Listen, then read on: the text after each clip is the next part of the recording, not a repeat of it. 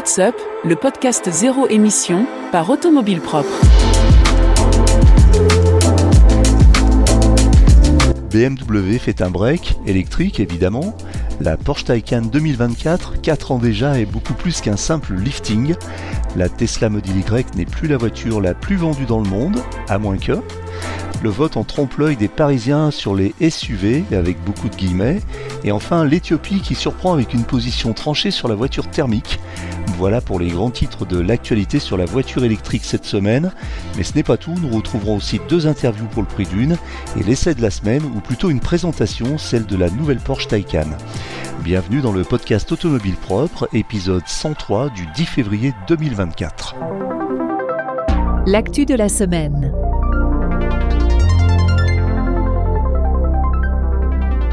BMW a dévoilé son premier break électrique, la i5 Touring, une déclinaison de la berline du même nom qui combine un grand coffre et une bonne autonomie, avec un volume de coffre de 570 litres contre 490 litres pour l'i5 berline. Elle est disponible en deux versions, la version de base e-Drive 40 de 250 kW, 340 chevaux, et la version M60 X-Drive de 442 kW, soit 601 chevaux. L'autonomie varie de 489 à 560 km pour l'i drive 40 et de 445 à 506 km pour la M60. Les tarifs de l'i5 Touring e-Drive 40 commencent à 77 700 euros. Une version M Sport avec un kit carrosserie plus musclé est à 82 050 euros très précisément. Mais le véhicule est lancé avec une variante M Sport Edition qui comprend la peinture métallisée, le régulateur de vitesse active Drive Assist Plus pour 81 000 euros, soit un cadeau de 3 350 euros. La M60X Drive est quant elle facturée 109 000 euros. Les breaks électriques commencent à se faire une petite place dans les gammes des constructeurs. J'y reviendrai dans un prochain édito.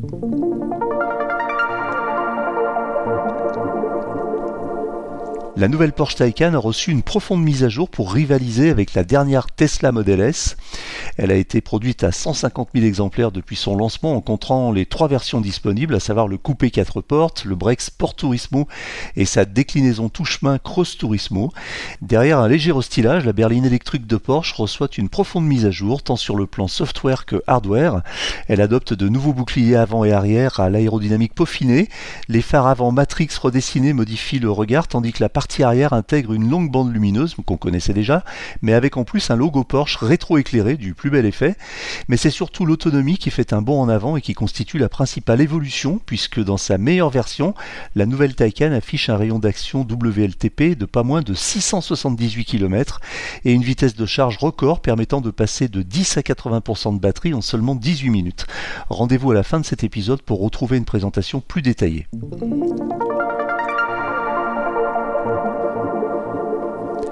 Selon les données publiées par Jato Dynamics, un organisme d'études sur le marché automobile, le Tesla Model Y a été le véhicule le plus vendu dans le monde en 2023, avec 1 230 000 exemplaires écoulés. Cependant, après avoir réuni toutes ces données, Toyota a indiqué avoir vendu officiellement 1 640 000 modèles Corolla dans le monde en 2023.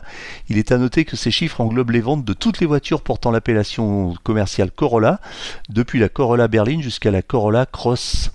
Du coup, si l'on appliquait la même logique à Tesla, il faudrait aussi comptabiliser les ventes de la Model 3, dont la Model Y est finalement une version dérivée.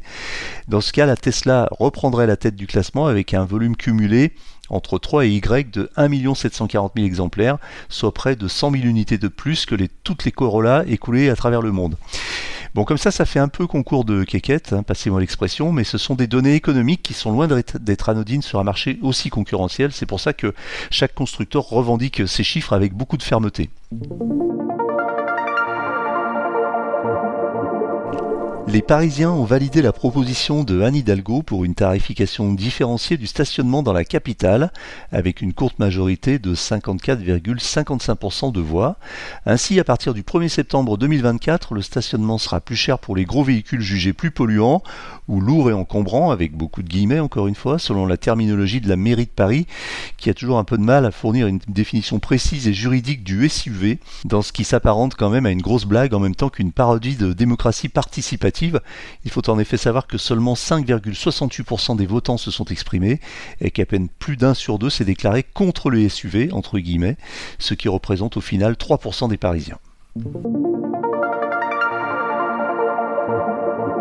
Si la plupart des pays s'accordent pour mettre fin aux véhicules thermiques autour de 2035, l'Éthiopie veut aller beaucoup plus vite. Le ministre des Transports et de la Logistique a annoncé que les automobiles ne pourraient bientôt plus rentrer en Éthiopie, à moins d'être électriques. Concrètement, le pays est trop endetté et n'a plus les moyens d'acheter ni d'importer du pétrole.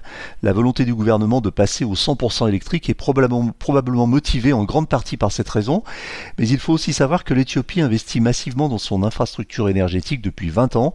Conséquence, 97% de son électricité provient des énergies renouvelables. L'Éthiopie pourrait ainsi devenir le premier pays à interdire les voitures à combustion interne, une décision audacieuse qui pourrait stimuler le développement de l'industrie des véhicules électriques dans le pays, créant ainsi de nouvelles opportunités économiques. Zone verte, l'édito de la semaine. Vous l'avez sûrement tous remarqué, nos voitures deviennent de plus en plus intelligentes. L'intelligence artificielle est un sujet majeur aujourd'hui, non seulement pour les adeptes de la technologie et de l'innovation, mais aussi pour la société dans son ensemble, qu'elle promet de transformer en profondeur. L'IA est en train de révolutionner de nombreux secteurs et celui de la recharge pour voitures électriques ne devrait pas faire exception. Divers scénarios sont déjà à l'étude au sein des services de recherche et développement des grands opérateurs et des briques d'IA sont désormais intégrées dans les processus qui gèrent la recharge. Mais pourrions-nous imaginer d'autres applications de l'IA dans la recharge, notamment, ou en tout cas de l'intelligence dans la recharge, notamment du point de vue de l'utilisateur Les scénarios qui permettraient peut-être d'améliorer l'efficacité, la fiabilité et la rentabilité des infrastructures de recharge pour offrir une meilleure expérience aux électromobilistes. On pourrait par exemple imaginer que la borne de recharge soit équipée d'une caméra qui identifie le modèle de voiture et l'immatriculation. Si une voiture thermique vient squatter la place de recharge, un message d'avertissement s'affiche sur l'écran de la borne et une alarme retentit pendant quelques secondes, puis une amende est déclenchée automatiquement si la voiture n'est pas enlevée par son propriétaire. Une fois la voiture branchée et identifiée, son historique pourrait être analysé afin de lancer une prestation qui correspondrait aux derniers usages. Si c'est quelqu'un qui a par exemple l'habitude de s'arrêter pour de courtes périodes de recharge, le débit augmenterait afin de fournir le plus d'énergie possible dans le moins de temps possible. On pourrait aussi imaginer qu'en s'appuyant sur les données de consommation du véhicule et les prévisions météo, la borne conseille le conducteur sur le meilleur moment pour recharger sa voiture. Par exemple, si une période de fort ensoleillement est prévue, la borne pourrait conseiller de recharger la voiture à ce moment-là pour profiter de l'énergie solaire en prévenant le conducteur qui passe à proximité. D'autres hypothèses pourraient faire appel au V2G ou V2G ou Vehicle to Grid pour répartir l'énergie disponible ou utiliseraient l'IA pour fournir des données contextuelles au point de charge, comme par exemple en leur permettant de prendre en compte l'actualité pour adapter les besoins en énergie des automobilistes. Certes, ces scénarios ne sont que des hypothèses, ou de la prospective, comme vous voulez. Je ne prétends pas qu'elles soient toutes appelées à se développer, mais il est certain que la recharge de véhicules électriques est un secteur où l'IA va jouer un rôle clé. L'interview de la semaine.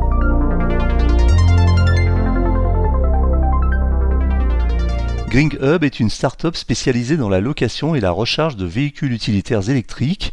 En fait, l'entreprise apporte toute une palette de services aux petites sociétés de livraison du dernier kilomètre qui décident d'électrifier leur flotte. Pour en parler, je reçois Kamel Fekar, son fondateur et CEO. Bonjour Kamel Fekar. Bonjour. Vous êtes le fondateur et CEO de GreenGub, une start-up spécialisée dans la location et la recharge de véhicules utilitaires électriques.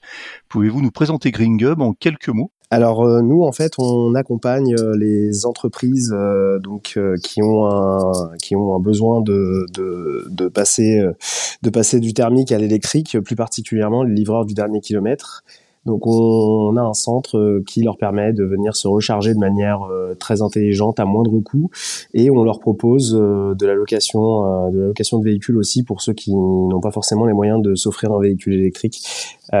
donc l'idée c'est de les accompagner dans leur transition, les coacher chaque jour dans la conduite des véhicules électriques et de faire en sorte qu'ils y arrivent. Euh, et voilà. Donc, euh, donc euh, l'idée, l'idée est vraiment de, de, donner de la légitimité à l'électrique pour qu'ils soient convaincus et qu'ils puissent, qu'ils puissent faire leur transition de manière intelligente. Alors, qui sont vos clients? Alors, nos clients, c'est des sous-traitants, des sous-traitants de, de grands donneurs d'ordre, donc, donc des sous-traitants qui sont dédiés à la livraison, la livraison de colis. Aujourd'hui, ils ont, un, ils ont vraiment un gros un gros pushing de, leur, de leurs clients à eux qui les force en fait à passer à l'électrique, sauf qu'ils n'ont pas vraiment de solution. ils n'ont pas vraiment de solution qui qui leur permettent de se recharger intelligemment. De, dans leur business model, leur chauffeur vit avec le véhicule et aujourd'hui, ben, c'est très compliqué pour le chauffeur de, de trouver une borne qui, qui, est près de chez lui, qui va bien recharger le véhicule. Euh, c'est aussi très compliqué pour le patron d'expliquer à son chauffeur euh, comment fonctionne un véhicule électrique. Donc c'est en cela qu'on intervient et qu'on euh, les aide en fait en les coachant tous les jours à conduire ces véhicules et faire en sorte que leur consommation d'énergie baisse pour que le patron se dise bah, en fait l'électrique c'est quand même pas mal pour notre pour notre business et on y gagne on y gagne en passant à l'électrique. Alors vous proposez deux offres, hein, c'est la location et la recharge. Et puis, d'après ce que je comprends aussi, beaucoup de, de pédagogie ou de formation euh, autour de autour de l'électromobilité, de l'usage des véhicules électriques. Donc vos clients sont des sont des petites entreprises de livraison qui sont plutôt spécialisées dans les livraisons euh, urbaines et euh, du dernier kilomètre?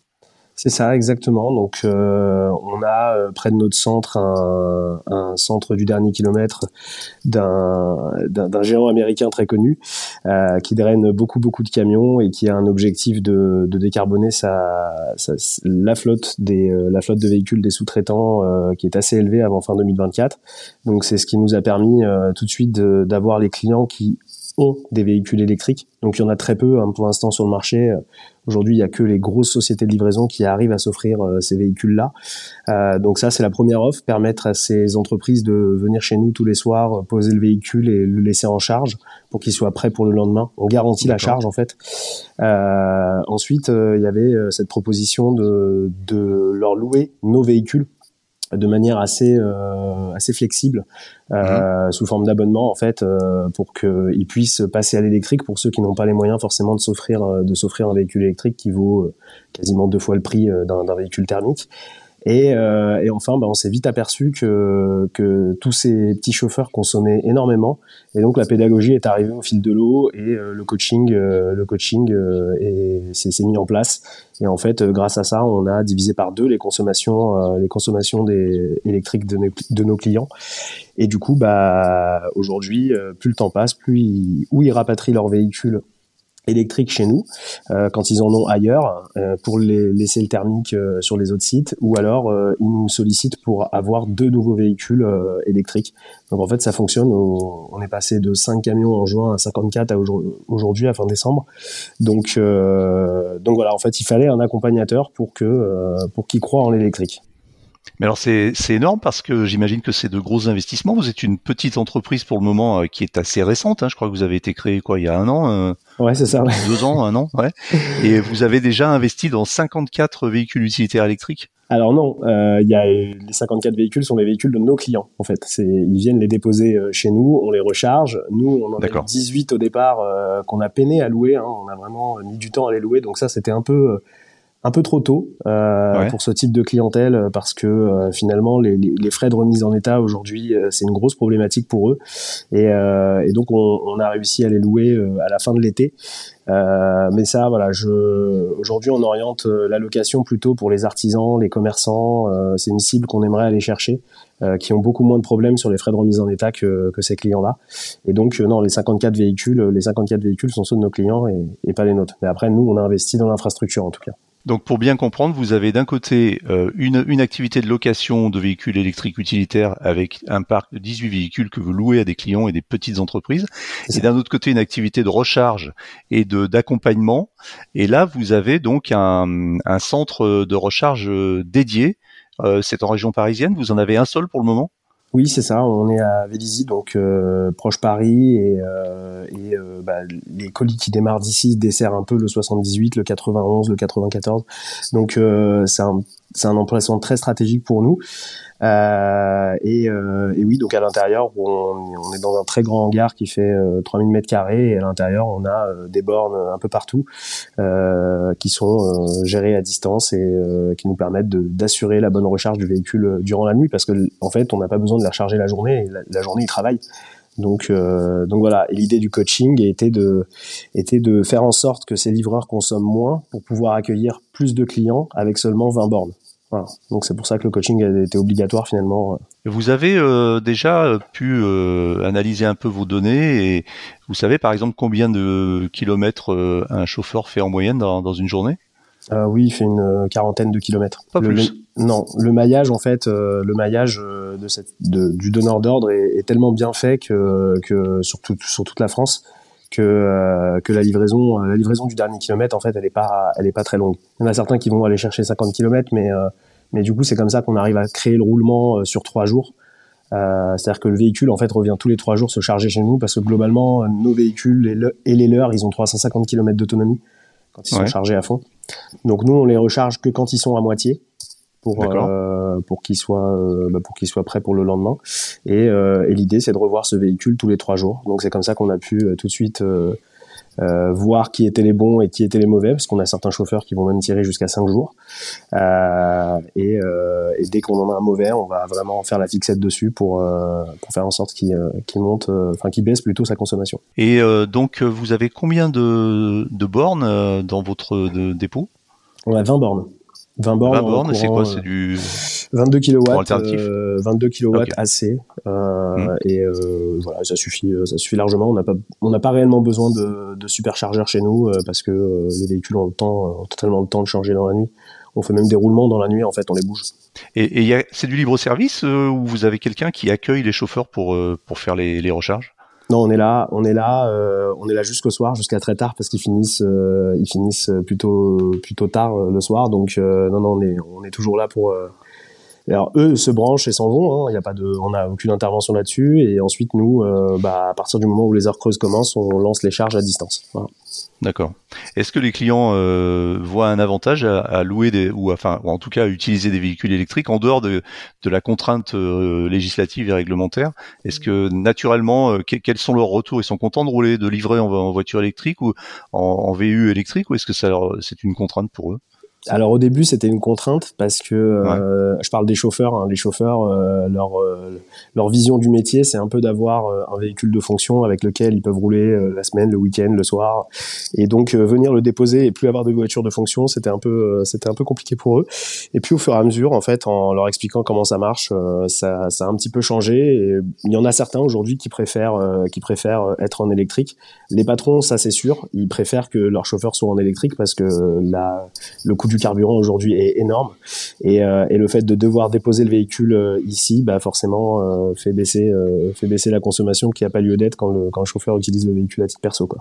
Vous avez fait un pari en fait quand vous avez créé cette entreprise, c'est de se dire, de dire finalement les grandes entreprises de logistique vont sous-traiter la charge de leur véhicule électrique?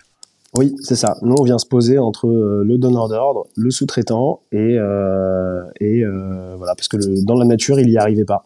Donc ils faisaient euh, très vite marche arrière en fait. Euh, il y en a certains qui ont fait de très gros investissements et qui sont aujourd'hui euh, un peu bloqués. et donc ils repartaient sur du thermique il y a à peine un an. Et là, bah, aujourd'hui, nos clients, c'est pas le cas. Quoi. C'est, on nous demande, on nous sollicite de, de les accompagner ailleurs en France pour pour refaire le même pour refaire le même concept. Donc, en fait, il suffisait juste de, de, de leur montrer comment ça marche pour que pour qu'ils y croient. Et comment vous prévoyez de vous développer? Parce que là, donc, vous avez un dépôt euh, en région parisienne. Vous envisagez d'en créer d'autres et puis après de vous, vous développer, vous déployer en province? Oui, alors, on pas, alors le, la priorité, c'est les, les, villes qui, qui, forcent sur la ZFE. Donc aujourd'hui, c'est Paris, Lyon, Grenoble. Euh, ces trois villes-là, c'est vraiment une priorité pour nous. Euh, pour y arriver, euh, on va devoir passer par une levée de fonds qu'on est en train de préparer. Et, euh, et voilà, ensuite, euh, en fait, la priorité, c'est de trouver du foncier, de trouver du foncier avec beaucoup d'électricité parce que c'est pas rien d'avoir 20 bornes en 22 kW. C'est euh, c'est souvent des, des, friches industrielles où euh, voilà, ça peut pas être un champ de patates où on met on met des bornes quoi.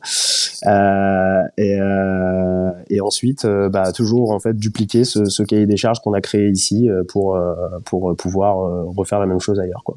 Et pas forcément avec ce que ce, ce donneur d'ordre mais avec tout le monde parce que je suis convaincu d'une chose, c'est que demain, l'artisan, le commerçant, euh, il aura pas, euh, il investira pas dans un camion à 60 000 euros pour aller ponctuellement dans la ZFE, quoi. Donc peut-être qu'il mmh, mmh. euh, viendra chez nous louer ce camion pour une semaine ou deux, le temps de faire son chantier et revenir. Vous avez donc créé la société il n'y a pas très longtemps. Vous avez certainement quand même besoin de fonds. Vous aviez déjà fait une levée de fonds d'amorçage au départ ou, ou, non. simplement sur Non, ah, d'accord. donc c'est sur sur fonds propres. Exactement, j'avais un peu d'argent de côté et euh, ensuite il y, a eu, il y a eu des crédits bancaires, j'ai vendu, le, vendu le projet à ma banque et euh, ils m'ont suivi et aujourd'hui, euh, aujourd'hui voilà, ils, sont, ils, sont, ils sont plutôt contents, ça va, on arrive à payer le crédit. vous, êtes, vous êtes rentable déjà au bout d'un an d'activité? Sachant que c'est que du service. Est à l'équilibre. On est à l'équilibre. On n'est pas non plus dans la, dans la grosse marge, mais on est à l'équilibre et donc ça c'est plutôt cool. Vous êtes combien dans la boîte? Euh, on est deux en opérationnel et après on a trois personnes en, on a trois personnes derrière, euh, une personne pour la finance, une personne pour l'informatique, euh, parce qu'on a développé aussi une application qu'on est en train de, faire et une personne pour le marketing. Alors oui, c'est ce que j'allais vous demander au sujet de, justement de la gestion des charges et, et, du service que vous vous apportez. Vous avez une plateforme, une plateforme en mode SaaS ou une application? Comment ça fonctionne? C'est euh, alors la plateforme pour les, enfin c'est une plateforme pour les bornes euh, qu'on est les seuls à utiliser. Nos clients l'utilisent pas, mais en fait ça nous permet de piloter les bornes à distance, euh, activer, désactiver. C'est assez simple comme comme fonctionnement aujourd'hui. C'est quelque chose qui existe depuis depuis quelques années déjà. Et, et donc ça c'est nous qui le faisons. Et ensuite l'application elle était plus dédiée aux chauffeurs pour pour aux chauffeurs et aux patrons des sociétés de sous-traitance pour suivre un petit peu les, les, frais de remise en état de leur véhicule, parce que ça c'est un très gros point euh, qui, les, qui, les, inquiète souvent, et, euh, et d'avoir un espèce de gestionnaire de flotte euh, sur place qui, qui, les prévient quand un véhicule est abîmé, c'est quelque chose qui a du sens pour eux.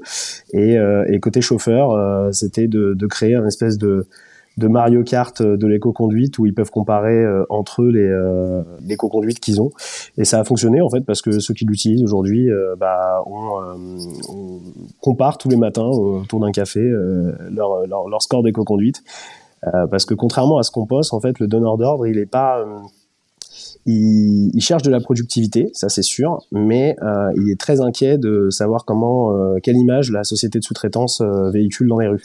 Donc, euh, faut, faut, pas rouler vite. Faut, mm. faut, euh, faut bien livrer le client final. Et, euh, et c'est ça en fait le coaching qu'on apporte, c'est de leur expliquer que il faut qu'ils soient très attentifs. On leur demande pas de faire plus qu'ils ne peuvent faire. Euh, et, euh, et, au final, bah, au fur et à mesure, leurs indicateurs montent en flèche et, euh, et c'est comme ça que le donneur d'ordre leur, donne plus de tournées à eux et pas aux autres. Ah oui, donc c'est un, c'est un, une logique très très vertueuse en fait, c'est-à-dire que vous vous appuyez sur l'éco-conduite et sur le fait qu'ils roulent en électrique pour aussi les inciter à avoir une conduite plus vertueuse, à livrer des colis en bon état, au bon mmh. moment, aux bonnes personnes et dans les bonnes conditions, tout en étant respectueux du code de la route. Exactement. Plus ils roulent en électrique, plus bah, la société va se dire, euh, le donneur d'ordre va se dire, bah, tiens, lui, il véhicule une meilleure image, je vais lui donner plus de tournées. Et après, bah, comment il conduit? S'il conduit bien, je vais lui donner encore plus de tournées. Et plus il y a des tournées, moins il y a de colis dans les camions parce que il y a plus de collègues qui prennent les colis affectés à la société. Donc mmh. du coup, c'est euh, ça décharge un peu leurs journées qui sont très très compliquées. Et, euh, et, là, on voit effectivement que à travers tous nos clients, en fait, qu'il y a des grosses différences de, de charge de travail en fonction de la conduite des livreurs. Donc vous arrivez à vous participer un peu à, enlever du stress aux, livreurs euh, de, centre-ville qui ont, effectivement un métier qui est pas facile. Ouais. Non, ça c'est clair. On a vraiment un, rôle très sociétal. Euh, on, écoute tous leurs problèmes euh, et on essaie de trouver des solutions pour faire en sorte que leur journée se passe mieux. J'allais vous poser une question sur la concurrence, mais j'ai l'impression que vous n'avez pas de concurrence, si? Hmm, Pas vraiment, pas vraiment. On a, on a des concurrents, donc des, des sociétés qui posent des bornes. Euh, ça c'est ça c'est sûr, il y en a partout autour de nous, euh, mais euh, mais il n'y a pas cet accompagnement. Ceux qui y sont mm. allés, nos clients qui y sont allés, souvent bah, le livreur il se branche mal, le camion ne charge pas. Parfois c'est une excuse pour pas venir travailler le lendemain, donc il suffit juste de il suffit juste de pas de pas bien brancher le camion. parfois il y a un bug, donc tout ça c'est c'est quelque chose que qui pose de gros problèmes le lendemain quand un camion peut pas partir. C'est c'est bah, c'est très compliqué pour eux d'assumer la journée derrière quoi. Ça veut dire quoi, Green euh, ça veut dire euh, green et bring. Euh, à la base, ça devait s'appeler gring, donc ça rappelle la sonnette en fait quand le livreur est arrivé. Et, puis après, on a rajouté le hub parce que c'est l'idée de ce lieu de vie où tout le monde se retrouve tous les matins pour le briefing et top départ pour la journée de travail. Donc voilà, puis un hub pour se brancher en fait au final.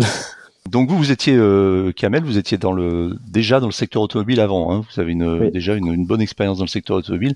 Et à un moment, vous êtes, euh, vous avez fait ce constat qu'il y avait ce, ce besoin. C'est comme ça que vous êtes venu l'idée de monter cette entreprise. Oui, c'est ça. Ouais. C'est au travers de, de, de, mes clients en fait. Euh, donc moi, je travaillais pour la marque Audi et, euh, et c'était une marque qui, euh, qui a mis, qui a tout de suite mis l'accent sur l'électrique on nous a demandé très vite de vendre plus d'électrique. Et du coup, bah, quand on vendait un électrique, enfin moi j'ai compris très vite qu'il fallait une, une, sacrée éducation tant sur la conduite du véhicule que sur la recharge, euh, qu'il fallait expliquer tout aux clients. Euh, je me suis souvent pris des murs euh, avec mes clients qui étaient pas très contents de ce que je leur avais vendu euh, parce qu'ils pouvaient pas recharger le véhicule à la maison finalement, il y avait pas assez de puissance électrique, tous ces trucs là en fait. Et puis euh, puis après j'ai eu le même constat avec les professionnels qui ont vendu deux trois véhicules véhicules électriques et là, je me suis dit, bah oui, il y a un problème, quoi. Donc, on accompagne, euh, on accompagne pas que les livreurs. Aujourd'hui, il y a des sociétés du secteur euh, qui viennent ici euh, pour surcharger parce qu'elles n'ont pas de bornes, que ça va mettre beaucoup de temps chez eux de mettre, de mettre des bornes. Et donc, du coup, aujourd'hui, la journée, ils viennent surcharger, les collaborateurs viennent surcharger. Et, et, au fur et à mesure, on arrive à avoir d'autres clients, comme les VTC, par exemple, ah oui, d'accord. Donc vous étendez, euh, vous étendez votre clientèle. Euh, quand vous dites euh, donc VTC, puis quand vous parlez de d'autres des collaborateurs qui viennent se recharger, c'est aussi des VU ou ça peut être des voitures particulières, des voitures Non, c'est des voitures particulières. Ah ouais. D'accord. Ah les, collaborateurs étaient très réticents au fait de prendre un électrique, euh, pas de solution sur le secteur. Euh, dans la ville, il y a que des bornes euh, qui poussent à 2-3 kW, des bornes très simples. Mmh. et donc l'idée de venir ici et de la charger en une heure et demie le matin et, et, pouvoir rentrer chez soi fait que bah, cette société, par exemple, qui est une société d'intralogistique très connue, et, bah, a accéléré vraiment sur le renouvellement de sa flotte en électrique. Il y a beaucoup de collaborateurs qui ont qui se sont laissés tenter grâce à nous. Euh, et après les VTC, bah, ils subissent le même problème que les livreurs euh, que les livreurs euh, du dernier kilomètre. Aujourd'hui, si vous voulez travailler pour une plateforme de chauffeurs, vous devez être en électrique ou en hybride. Même les taxis, mm. hein, les taxis aujourd'hui aussi, tous les nouveaux tous les nouveaux arrivants en tout cas doivent être en hybride. Et, euh, et du coup, bah, ils n'ont pas vraiment d'accompagnant. Euh, ils sont un peu enfin livrés eux-mêmes. souvent, ils restent sur les bornes des superchargeurs. Du coup, dans les villes où il y a un gros besoin, enfin, il y a un gros besoin de bornes. Typiquement, Orly, Roissy, euh, ils vont squatter les bornes des habitants. Donc du coup, euh, bah, pourquoi pas leur proposer le centre pour qu'ils viennent chez nous, qu'ils profitent de la cafétéria. Voilà. Donc l'idée de demain, c'est plutôt d'accompagner aussi pendant la journée, parce que la journée, nos livreurs sont, sont en tournée, bah, tous les professionnels en fait qui pourraient qui pourraient venir s'installer chez nous pour le temps de recharger leur véhicule. Hier, j'ai interviewé une, une, entreprise aussi, une start-up euh, qui s'appelle Urban Code. Ah. Et, euh, vous connaissez? Ah Oui, on a livré 50 euh, Tesla pour eux il y a quelques jours. ah ben voilà. et eux utilisent des Tesla aussi. Ils proposent une, une offre qui consiste à partager les, les Tesla des particuliers aux chauffeurs de VTC en fait. Exactement. Ouais, non, l'idée, l'idée est dingue parce qu'ils ont le même problème les VTC que que, que les chauffeurs euh, que les chauffeurs livreurs. Euh, aujourd'hui, plus aucune banque leur fait confiance et euh, et en fait, bah, quand on va voir une banque et qu'on dit on est chauffeur VTC ou on fait de la messagerie, c'est un nom automatique. Ah là où c'est très fort, c'est qu'aujourd'hui, il va pas voir des banques, ce cher Louis. Il va plutôt voir des particuliers et il leur promet un rendement. Donc donc c'est très intéressant et, et, à ce titre on s'est rencontrés et on a loué ce partenariat. Euh, donc euh, on l'a aidé à livrer 50 euh, véhicules là sur la fin d'année à des chauffeurs VTC qui ont découvert le centre et à qui on va fournir des cartes pour qu'ils puissent se recharger chez nous. Donc d'accord. Donc on sait vraiment, c'est tout à fait fortuit, mais finalement ça boucle parce que pouvez être, vous êtes des partenaires en fait. Ah oui, on est totalement partenaire. Il a fait ce que ce que j'ai fait pour les euh, pour les livreurs, mais euh, mais dédié au VTC. Et euh, il y a aussi toute cette éducation à faire. j'ai vu quand il livrait les voitures, il faisait des vraies mises en main. Ouais. Encore mieux que Tesla. Hein. Tesla, aujourd'hui, on vous donne la bah. clé, on vous dit au revoir, merci. euh, et peut-être même pas merci, mais euh, lui, ses collaborateurs faisaient une vraie mise en main et les, les chauffeurs partaient avec le, sourire jusqu'aux oreilles et, euh, et, voilà. Donc euh, non, une vraie, une vraie synergie dans nos deux projets en tout cas. Ça me ramène au, au, sujet de la levée de fonds. Vous visez quel montant, si c'est pas indiscret, et, à quelle échéance pour cette première levée de fonds? Alors, le montant, je saurais pas, je saurais pas vous le dire encore parce qu'on est encore dans l'exercice de la valorisation de la, société. Euh, on aimerait en 2024 en tout cas pour pouvoir ouvrir un deuxième centre très vite parce que comme je vous l'ai dit on est sollicité sur euh, sur une autre ville parisienne. Euh, et euh, et aujourd'hui ben l'idéal ça serait un fonds d'infrastructure parce que ben, on crée quand même des infrastructures en, en garantissant un petit peu un taux un taux d'occupation de nos bornes qui qui est obligatoire vu que nos clients sont déjà là en fait. Kamel j'ai une dernière question pour vous que je pose à tous mes invités. Est-ce que vous roulez vous-même en voiture électrique? Oui et voilà, c'est clair et c'est net. Très bien. Mais écoutez, je vous remercie beaucoup. Je rappelle, Kamel Fekar, que vous êtes fondateur et CEO de GreenGub, une start-up spécialisée dans la location et la recharge de véhicules utilitaires électriques. Merci beaucoup. Merci Eric. Au revoir.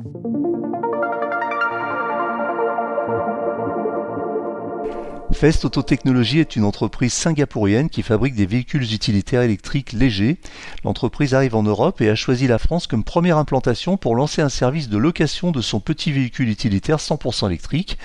Nous faisons le point avec Tom Handlicker, son directeur des opérations Monde. Je précise, ou en tout cas vous verrez ou vous entendrez que Tom Handlicker a un très fort accent germanique. Euh, je le remercie pour autant euh, d'avoir accepté de faire l'interview en français, ce qui n'était pas euh, évident pour lui et qu'il en se remerciait. Bonjour Tom Handlicker. Bonjour. Vous êtes COO, directeur des opérations monde de Fest Autotechnologie, une entreprise singapourienne qui fabrique des véhicules utilitaires légers électriques. Pouvez-vous nous présenter Fest en quelques mots? Oui, la compagnie Fest a été fondée en 2021 à Singapour par euh, Alishir Khalil, un visionnaire de l'industrie automobile et de la technologie. Notre entreprise a débuté en tant que fabricant de pièces automobiles durables et fournisseur de solutions logicielles intelligentes pour la maintenance des véhicules. Aujourd'hui, FES compte une équipe mondiale dédiée, des investissements significatifs et une vision claire pour révolutionner la mobilité urbaine. Nous sommes fiers d'annoncer que notre équipe ne cesse de croître avec l'ajout de nouveaux membres presque quotidiennement. Ok, vous venez de lancer une, une, une offre de location ouverte à tous pour démocratiser l'accès aux véhicules utilitaires neufs 100% électriques. De quoi il s'agit euh, exactement? En effet, Festa a récemment lancé une offre de location ouverte à tous pour favoriser l'accessibilité aux véhicules utilitaires 100% électriques. Euh, cette initiative vise à démocratiser l'adoption des véhicules respectueux de l'environnement en offrant une solution de mobilité abordable et durable. La location inclut des avantages tels que l'entretien, l'assurance et une plateforme logicielle intelligente pour optimiser l'efficacité opérationnelle des flottes. Qui sont vos, qui sont vos clients aujourd'hui, là, quand, quand, vous vous développez euh, en France? Euh, Normalement, ce sont des euh, PME, les, les, petites, les petites entreprises pour le moment mais on a aussi en contact avec des grandes entreprises euh, logicielles pour euh, des livraisons des... Mmh, de livraison du dernier kilomètre. Vous avez choisi la France pour votre premier marché en Europe. Il y a une raison particulière à cela? Euh, C'était une étude qu'on a fait pour le marché européen et au contraire de tous les autres fabricants qui viennent d'Asie, ouais. et normalement tout le monde choisit euh, l'Allemagne. Ouais on a décidé de euh, commencer notre affaire en France pour des raisons que la France supporte les véhicules électriques plus que le gouvernement dans l'Allemagne. Ça, c'est un marché un peu plus favorable pour nous pour le commencement d'une nouvelle marque en France. D'accord. Donc, vous avez pensé que la France était une meilleure opportunité pour vous développer euh, rapidement en Europe. Euh, alors, à l'origine, Fest, c'est une entreprise. Alors, on connaît pas très bien en Europe, hein, mais c'est une entreprise qui fabrique des vannes, euh, enfin des petits véhicules euh, utilitaires électriques. Donc, c'est un. Pour l'instant, vous avez un modèle, c'est le e-box M, euh, qui est un, un véhicule animé de, de, deux moteurs électriques qui délivre environ 120 chevaux, et puis avec une batterie de 42 kWh et qui lui donne une autonomie de 270 km. Donc ça, c'est le. Vous avez un modèle comme ça dans la gamme, et vous allez développer ensuite une, une gamme complète de véhicules électriques euh, utilitaires légers oui, on voit, c'est notre but de lancer chaque année un nouveau modèle. D'accord. La notre dénonciation est plus très simple. On va, on a commencé avec le, le M et on va continuer avec le S, XS et le L. Et c'est des véhicules qui seront plus gros? Le L et le XL, c'est plus grand, et le S et XS sont des voitures plus petites. D'accord. Donc à terme, vous aurez cinq véhicules utilitaires électriques qui vont couvrir un peu euh, tous les besoins en, termes de en termes de taille et de, de capacité de chargement. Exactement. Et alors donc, donc ces, ces, ces, cinq véhicules utilitaires à terme, vous allez tous les mettre en disposition avec votre offre euh, de location euh, qui, qui, a la caractéristique de, de, permettre à des petites entreprises de louer facilement des véhicules électriques utilitaires. Ouais, c'est notre euh, idée. Et vous avez pour cela euh, euh, créé, monté un partenariat avec une entreprise, euh, une, une fintech euh, française hein, qui s'appelle Knav, je crois, et euh, qui vous permet de, de louer avec des conditions beaucoup moins restrictives des petits utilitaires à des petites entreprises de logistique. Oui, ça c'était notre idée. C'est on est aussi une, une entreprise start-up. Ouais. Et notre idée était toujours pour aider des autres entreprises de start-up faciliter la, mobilité. Quels sont les avantages pour une, entreprise de louer euh, un véhicule utilitaire euh, électrique par rapport à un véhicule thermique, par exemple? Est-ce que est-ce que c'est un avantage euh, fiscal, un avantage économique? Est-ce que ça coûte moins cher? Moi, je pense que louer un véhicule utilitaire électrique chez FES présente de nombreux avantages, notamment la réduction des émissions de carbone, bien sûr. Les coûts opérationnels plus faibles grâce à une maintenance plus simplifiée et économie sur les coûts de carburant. Et de plus, notre plateforme logicielle intégrée permet une gestion efficace des flottes. Ça sont plus ou moins les arguments. Est-ce que, est-ce que vous allez euh, euh, vendre aussi ces véhicules utilitaires directement euh, sur le territoire européen ou est-ce que vous, ça sera exclusivement un service de location? Non, c'est un des clients qui choisit de euh, acheter la voiture, c'est aussi possible. C'est aussi possible louer de, je pense en, France, ça s'appelle louer de longue duration, non? Oui, location longue durée, oui. Ouais. ouais, ouais. Ça c'est aussi possible. Vous avez déjà du personnel en France ou c'est vraiment tout neuf? Oui, bien sûr. On a pour le moment plus ou moins 10 personnes. D'accord. Travailler pour euh, Test Automobile Technologie en France. Et ça aussi monte tous les mois. Écoutez, je vous remercie beaucoup, euh, Tom Hanliker. Je, je, rappelle que vous êtes euh, directeur des opérations monde de Fest Auto Technologie, une entreprise singapourienne qui fabrique et qui loue des véhicules électriques utilitaires légers. Merci beaucoup. Merci. L'essai de la semaine.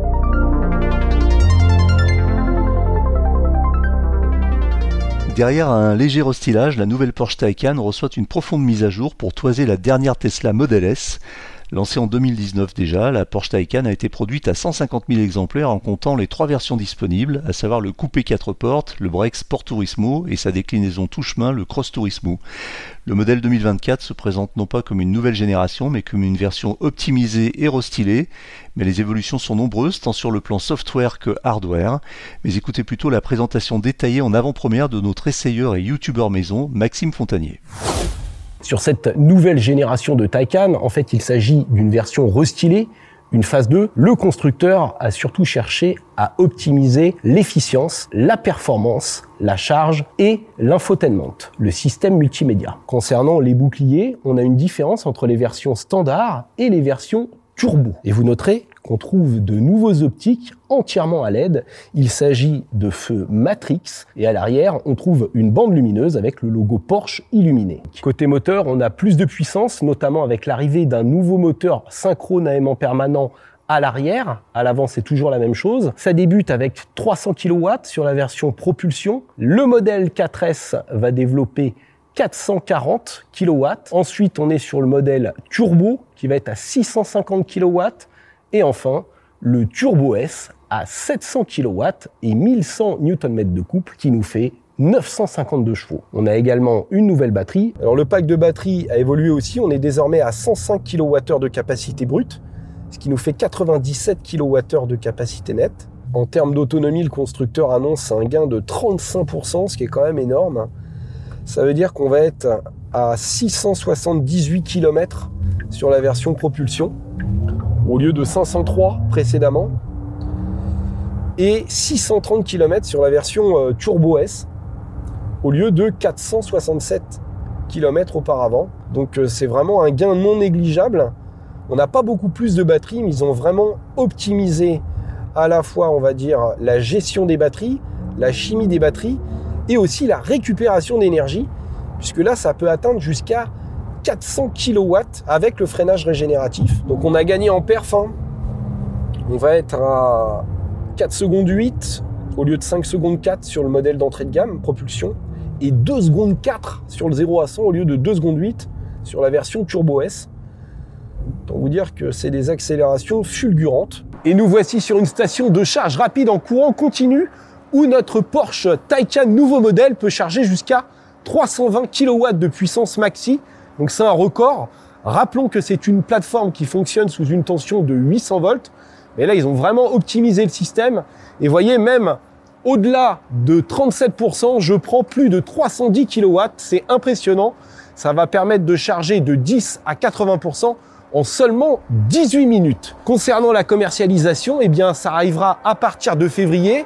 Les voitures seront en concession en France au mois d'avril et le tarif à partir de 105 000 euros sur la version propulsion, hors option bien sûr comme toujours chez Porsche. Voilà, c'est terminé pour aujourd'hui, mais l'actualité de la voiture électrique ne s'arrête jamais. Retrouvez-la heure par heure sur automobilepropre.com. Pensez bien à vous abonner via votre plateforme préférée afin de ne rater aucun épisode. Et n'oubliez pas de noter le podcast sur les plateformes, c'est le meilleur moyen de nous soutenir et de nous faire connaître. N'hésitez pas également à nous faire vos retours, remarques, questions, suggestions à l'adresse podcast.automobilepropre.com. Quant à nous, nous vous disons à la semaine prochaine pour un nouveau numéro du podcast. Salut.